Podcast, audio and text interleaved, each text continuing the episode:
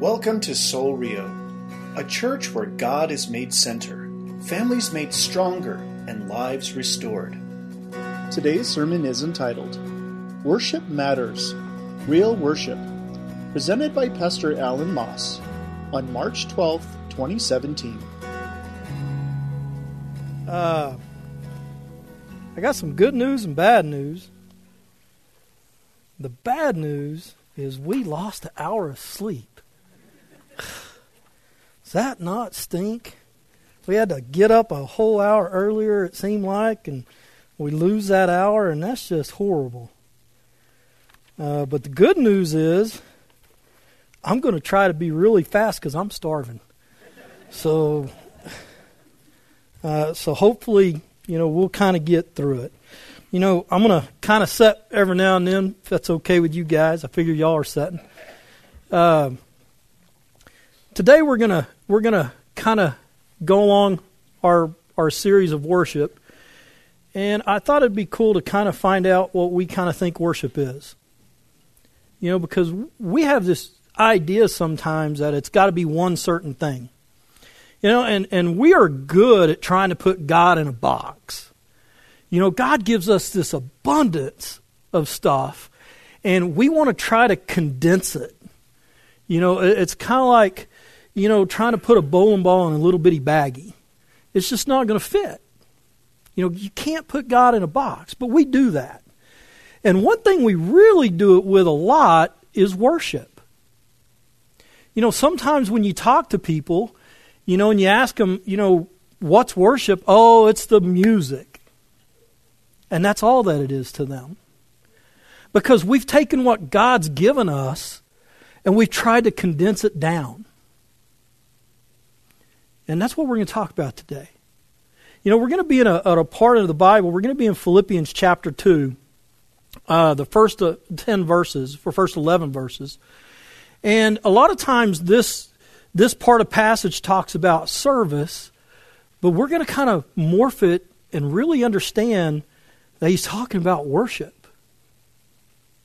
You know, last week I, got to listen to Floyd's lesson. I was in the back having blast with the kids. Uh, but I got to listen to, to Floyd's message, and one thing he said that really stuck out to me is, is worship is an activity. It's an action. You know, and then a wise man told me this morning that worship doesn't start with the head, it starts with the heart. And that's so dead on.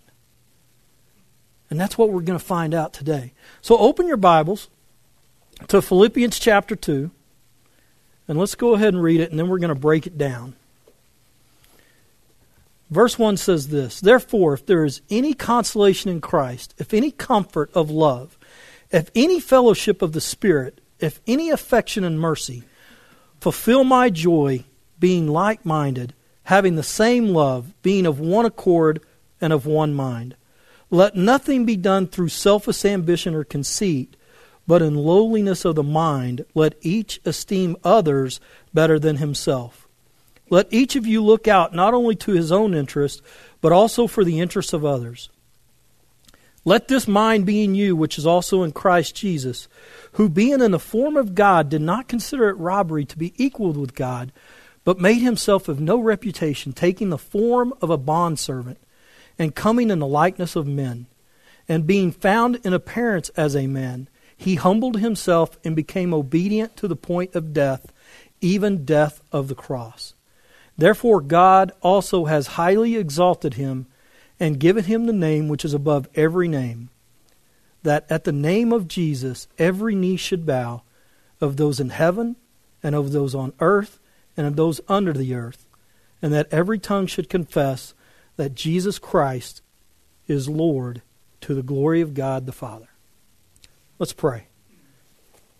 Father, we just ask you today to, to be with us as we open our hearts and we try to understand what, what real worship is and that we worship you now and that it just draws us closer together as a church family and also draws us closer to you. We ask that our spirits be one in worshiping you as we study your word. We give you all the praise in your precious Son's name. Amen. Well, you know, to kind of get a background on the passage that you're reading, you know, Paul has written a letter to the church at uh, Philippi. And I think Paul has a special affection to the church because if you remember correctly, about three years before he wrote this letter, he was actually in prison in Philippi.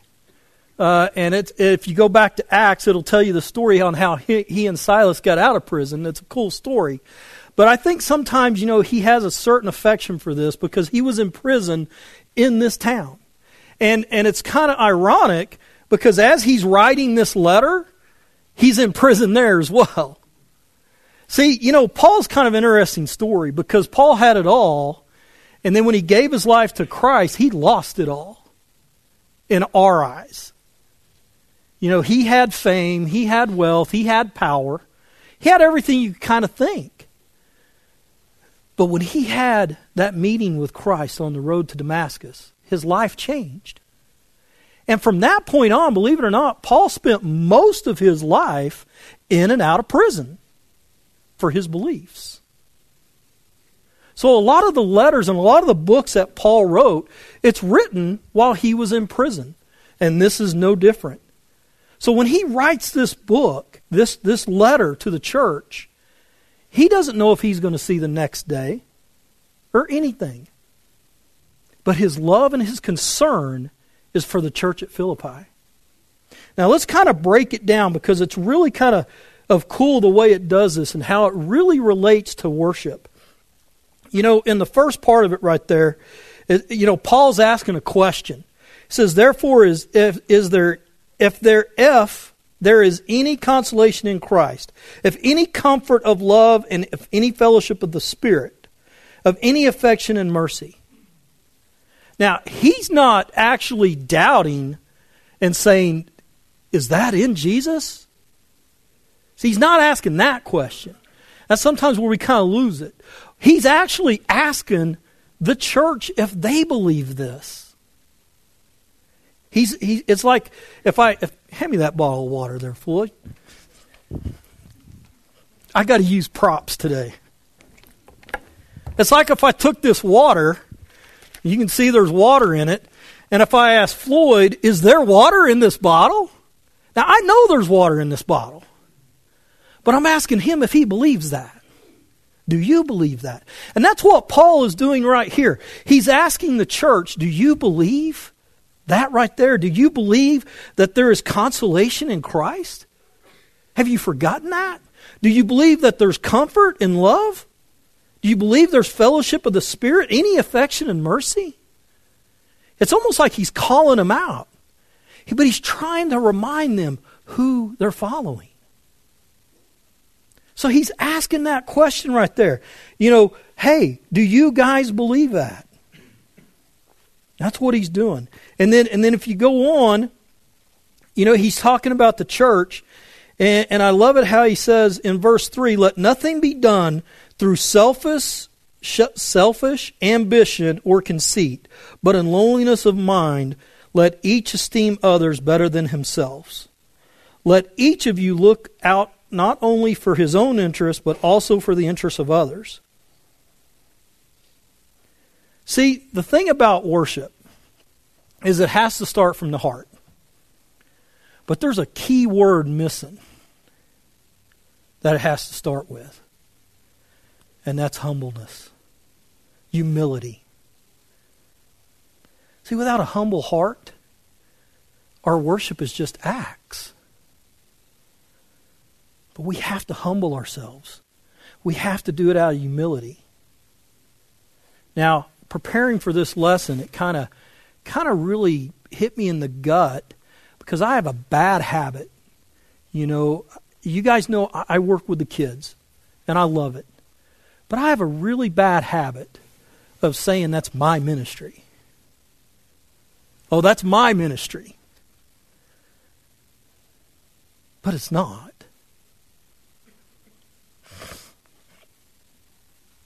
I'm just lucky enough to serve in something I love to do. But the more I say it's my ministry, the more I put me in front of who I'm trying to worship. See, we, we shouldn't do things because it benefits us. That's where humbleness comes involved. If you worship with a humble heart and we remember who we're worshiping, it's not about us. Like that, that video said, you know, we've gotten worship so much and we take things so much that it's about how we feel. And we forget who we're worshiping because we're not doing it with a humble heart. You know, I realized that this week. I realized that's not my ministry. That's just the ministry I serve in. I get to serve in that. And I should do it because I love worshiping God. Talked to a 15 year old kid this morning. Pretty wise. Pretty wise. But we were talking this morning, and I said, Hey, how come you come this early in the morning and do what you do? He said, Because I love to do it. I said, You don't do it because your parents make you or anything? He said, No, not really. I love to do it. So why? Why do you love to do it? You know, and he just kind of looked up at me and he said, Because I love God. And I asked him, I said, Now, are you sure it's not the Sunday school answer? Which, by the way, what a Sunday school answer is, if you've never worked back there with me, a Sunday school answer is the right answer, but it's not coming from your heart. But I could see that he meant what he said. It wasn't a Sunday school answer to him. That's his way of worshiping God. Not all of us can sing, not all of us can play. But being here is worship. It's not in a box, it's not up on this stage. It's kneeling down, it's humbling yourself with an open heart in everything you do. You read the Bible, you're worshiping God. When you pray, you're worshiping God. When you serve others, you're worshiping God. And that's the reason we should be doing all these things. Not because we want to say, that's my ministry, because we want to say, I do it because I want to worship. This is my form of worship. And that's what Paul says right there. Put yourself behind others. Lower yourself. Let each of you look out not only for your own interest, but also the interest of others. And then where do we get the example? Look at verse 5. It says, Let this mind be in you, which was also in Christ Jesus who being in the form of God did not consider it robbery to be equal with God, but made himself of no reputation, taking the form of a bondservant and coming in the likeness of men. Now what he's saying right there is is God, Jesus had oneness with God, didn't he, Floyd? He was one with God in heaven. He was one. And he was willing to give that up. He took that oneness that he had and said, You know what? I will go and I will pay that price. And, and, and he came in the poorest form possible, being born in a stable. In his whole life, he humbled himself to others. But don't take my word for it. Get in the book. Find out. Do you not think when Jesus was alive, that he humbled himself all the time. He humbled himself to his disciples. He made them feel so loved and so valued and so important. Why? Because he humbled himself in front of them. He humbled himself in front of sinners. You don't think around those campfires all those times there were so many people there that didn't know what to think of him? Who is this guy? They didn't know anything. They just had heard he does a couple of miracles, but a lot of people hate him, a lot of people love him. I don't know what to think of him. But you know what he did? When he sat around with them, he humbled himself to them. That's, that's, that's humbleness. That's humility. And then, even when he went to the cross, he humbled himself. He humbled himself to the Roman soldiers that beat him. He humbled himself into the crowd of that just a few days earlier might have been celebrating him were spitting on him and calling him every name in the book and telling everybody to kill him. He humbled himself in front of them. He humbled himself to the soldiers that drove the nails through his hands. He humbled himself to them.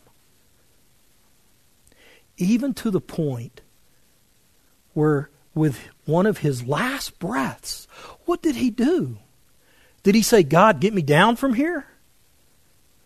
He humbled himself again by saying, Father, forgive them. They don't know what they're doing. Forgive them. That's humbleness. That's humility. That's putting other people in front of Him. And He did not have to do that. But he did. Why did he do it? Because he worshiped his Father. That was his way to show worship to his Father. The love he had for us was nothing but worship for his Father. And that's what Paul's saying right here. He came down, and even to death on the cross, he humbled himself. And he did it because he wanted to worship. And then in verse 9, it tells you the benefit. Like Floyd said, you have a benefit of worship. What the benefit was there was, therefore, God also has highly exalted him and given him the name which is above every name. Now, he sits on the right hand of the throne of his Father. In, in Revelation, it says this. In Revelation chapter 3, verse 20, and it's not on the screen, so don't worry about it. It says, Behold, I stand at the door and knock. If anyone hears my voice and opens the door, I will come to him and dine with him, and he with me. To him who, who overcomes, I will grant to sit with me on my throne, as, as I also overcame and sat down with my Father on his throne. That's the benefit of worship. Real worship. And it starts with humility, with humbleness. You know, all through the Bible in Hebrew, you know, the Hebrew and the Greek words, the translations are, believe it or not, the words that are used in Hebrew and Greek mean, for worship mean humility. There's seven Hebrew words that mean worship that they use for, for the word worship. One of them, and I hope I get this right, one of them is called shakah. That's the Hebrew word for worship. But do you know what it means? It means this to bow down, to kneel to submit yourselves. See, it's kind of funny that out of the seven Hebrew words that mean worship, only one of them has anything to do with music. The rest of them have to do with humbleness, has to do with humility. They all mean to bow down, to give yourself up.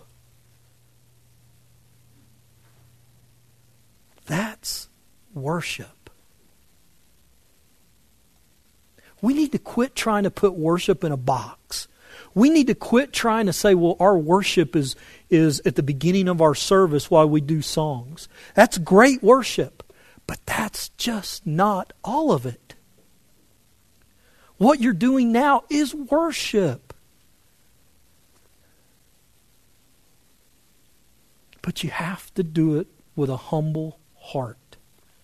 You have to bow down. You have to kneel and give yourself over to Him. That's what He did for you. We stop and we really think about it. When He died on the cross, He was kneeling down in front of us. He was saying, Your life is more important than mine.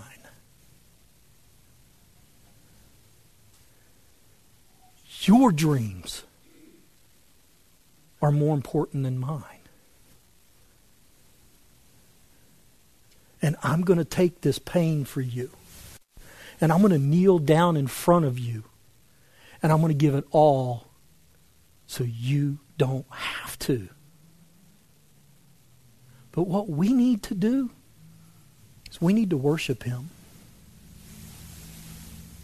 You know, and in in verse in, actually in verse 10 through 11 it kind of tells us Paul kind of almost warns us what's going to happen.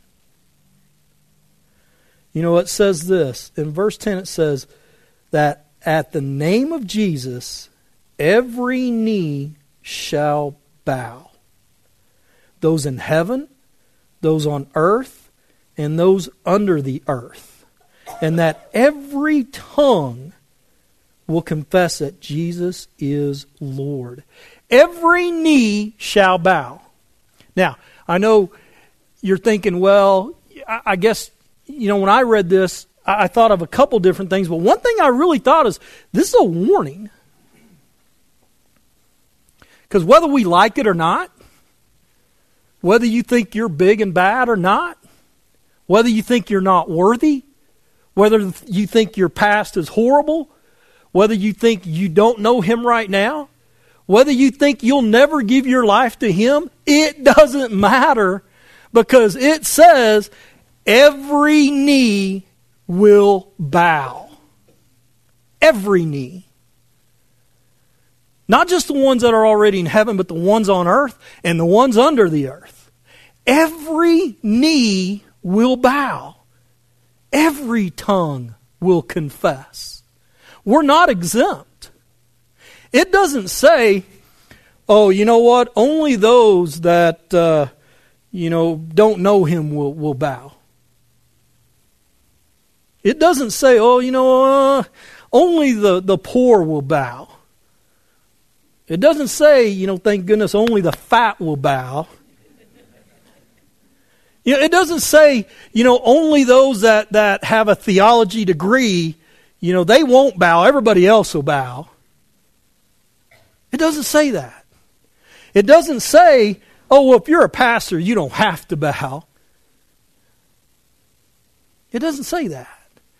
Every knee will bow. Every knee.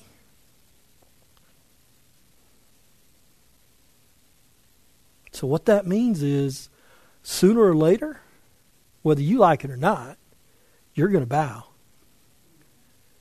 And you're going to kneel down in front of God.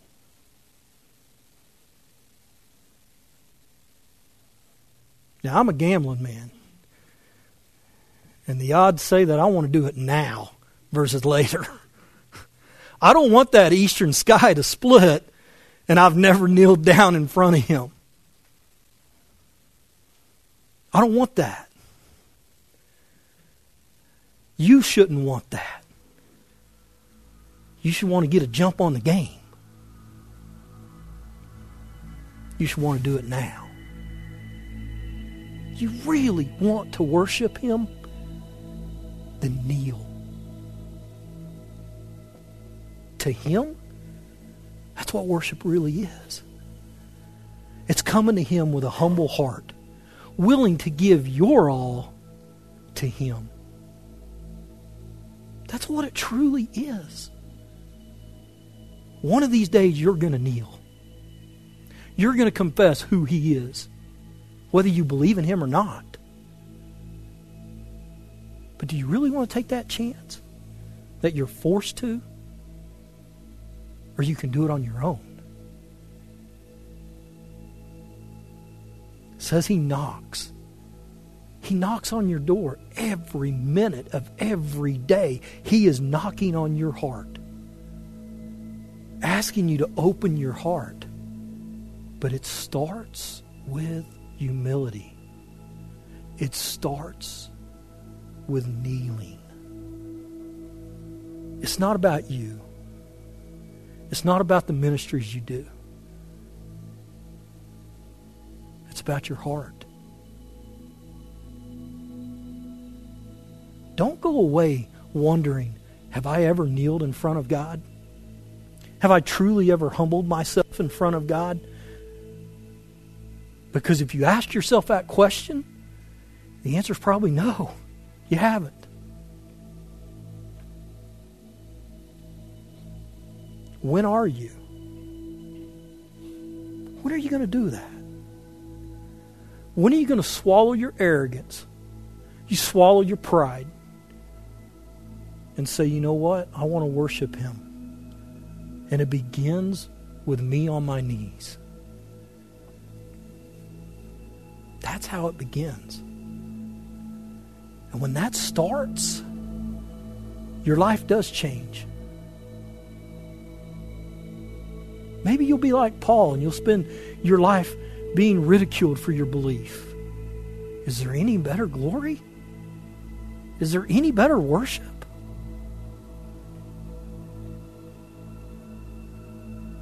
But see, I can't do it for you. Floyd talked about, and he kind of made me mad, talked about last week bringing knives and forks to give you to come in. If he gives me a knife and fork, you better have some food. but he's right. God's given you the knife and fork. It's right here. This is it. This is your knife, your fork, your bowl. Maybe you're like me and you have a, I don't know, uh, you, some of you might remember, but you have a Jethro Bodine cereal bowl. That's me. Guys, it's right here. God's given us the tools. He gave us the way Himself. Himself. All we have to do is humble ourselves to Him, kneel. Just kneel down. You give yourself up to Him, your life will change. It will. It's not going to be peaches and cream. But my gosh, look at what you got to look forward to. You're going to be sitting next to Jesus on the throne. Question is easy. When are you going to kneel? When are you going to do it?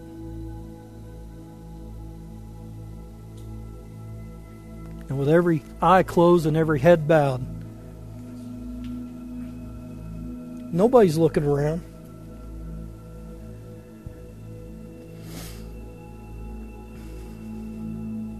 Just ask yourself what's holding me back?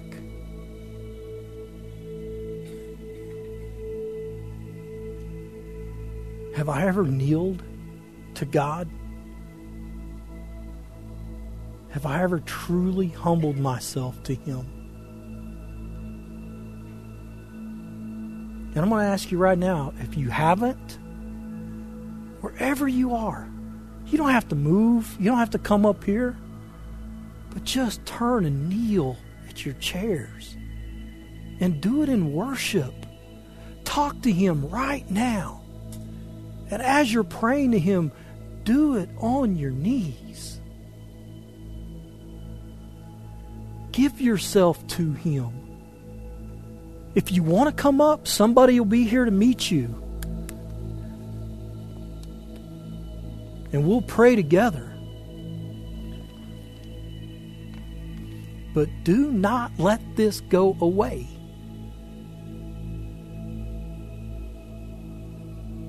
Jesus said, No one knows the hour, the day, the time when I'm going to come back. Nobody but the Father.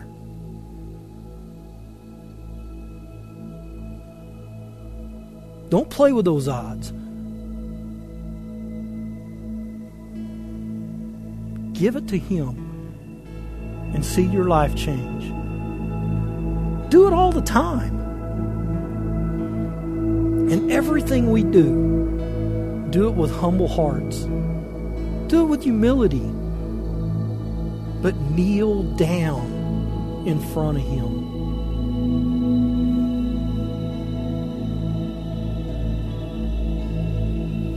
Just right where you are, talk to Him. That's worship.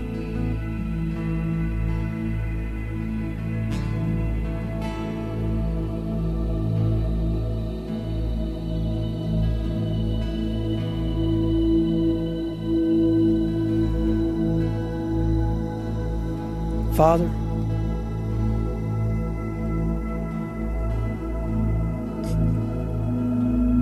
we thank you for so much. Sometimes we forget how to thank you. Well, we can say the words and they're all pretty. Father, we have a hard time kneeling down.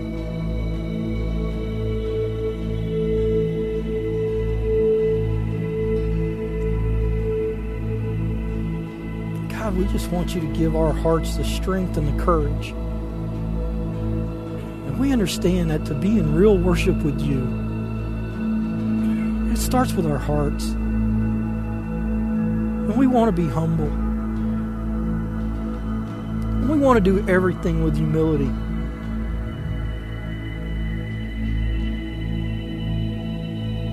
But most important, we want to kneel down in front of you.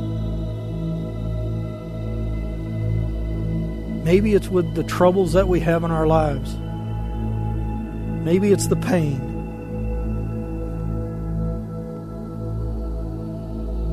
Maybe it's fear.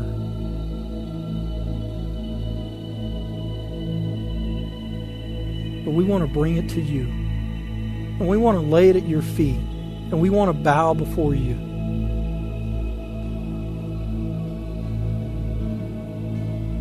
And I ask you right now, Father, if there's anybody here that's never experienced it, let them just fall to their knees. Let them open that door that you're knocking on and let you in.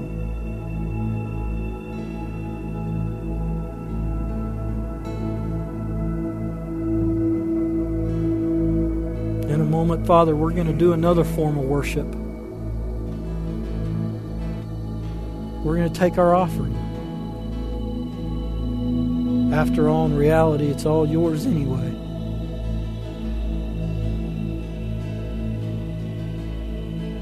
But we're going to worship you in that.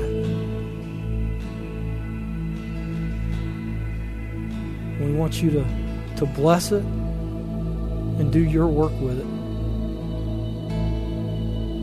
Be with us as we leave here. We need to understand that worship just isn't on a Sunday morning. That worship is everything we do to glorify your name. That's worship. And we do it out of love. The love you had for us. The love that you sent your son to die just so we could live.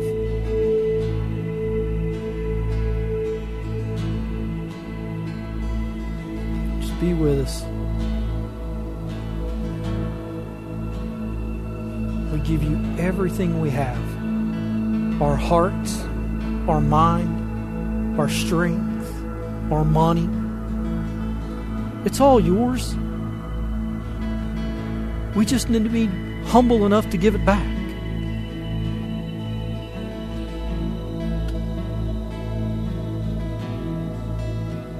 We give it all to you. In the Most High's name, the Lord of Lords and the King of Kings. Amen. Thank you for listening, and we pray you were blessed by today's message. You are invited to worship with us Sunday mornings at 10 a.m. For directions and information about Soul Rio and our weekly events, please visit our website at soulrio.com. You may also contact us by phone at area code 505 792 8737 or email us at info at soulrio.com. At Soul Rio, we're a community of followers of Jesus Christ, committed to live by faith, to be known by love, and to be a voice of hope to our community. We invite you to go with us on this journey.